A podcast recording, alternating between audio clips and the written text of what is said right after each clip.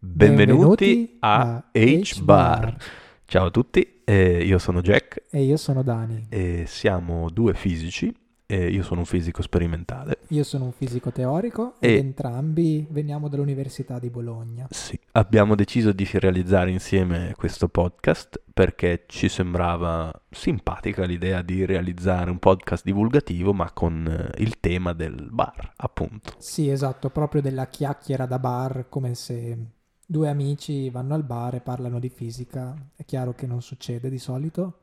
Ma questo non è vero in realtà, perché di solito quando andiamo al bar eh, con i nostri amici gli rompiamo un po' il cazzo Sì, con la se ci fisica. siamo noi sì. Sì, sì, sì, ci siamo Oh, noi. Siamo anche simpatici, Sì, eh, ah, alziamo, alziamo il livello dell'asticella moltissimo, ma lo abbassiamo anche a livello di attenzione perché a tutti viene da dormire, quindi cercheremo di essere il più interattivi e simpatici possibile, quello assolutamente sì. E, E di raccontarvi comunque un po' di quello che succede nella fisica, eh, sia attualmente, sia quello che è successo. E... Ah, e soprattutto sfatare tutti quei miti leggendari che ormai purtroppo la tediosa serie di Big Bang Theory ha instillato nelle menti dei più, perché ormai tutti i fisici del mondo sono Sheldon Cooper purtroppo agli occhi del grande pubblico e non siamo tutti così. Anzi, è vero che ce ne sono tanti, ma non tutti. Anzi, uso questa bellissima cheat che ha detto un mio collega tanto tempo fa, è vero che non tutti i nerd sono fisici, però è vero che tutti i fisici sono nerd, Sì. quindi Esatto, questo ci sta.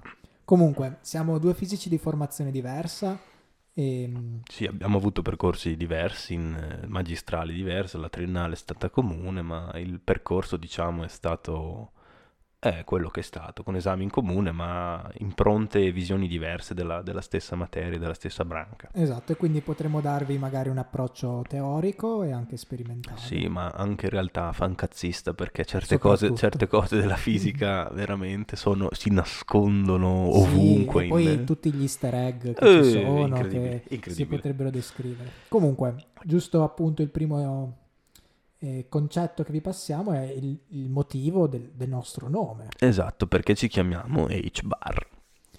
Beh, in realtà è molto facile. L'idea è venuta prima per l'idea di fare chiacchiere da bar.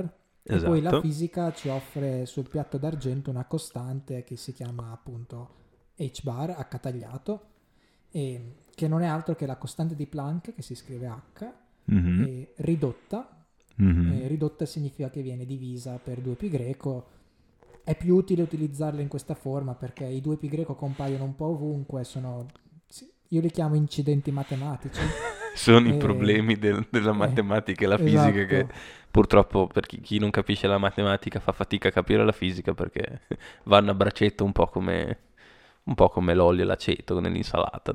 Non ha senso fare insalata senza olio e aceto, la fisica non ha senso senza la matematica e la Sì, geometria. È vero, è vero. Oh, l'insalata può anche andare a gusti, eh, in Sì, tutto- no, ci tutto sommato, mancherebbe, però, però- la fisica no. Vabbè, in ogni caso, E, e quindi sì, appunto, costante di Planck ridotta e, e direi che se volete saperne un po' di più su Planck Sì, vi- vi lasciamo al prossimo Esatto. episodio, che è il primo episodio ufficiale del nostro podcast e che perterà appunto a un tema molto importante che parlerà soprattutto di Max Planck, in quanto uno dei fisici più grandi del Novecento, e la materia, o meglio la branca della fisica a cui ha dato origine, che non vi diciamo qual è. Andate a vedere il titolo perché Esatto. sarà scritto nel titolo, ma vi salutiamo e grazie di essere stati con noi e ci alla prossima. alla prossima. ciao. ciao. Ciao.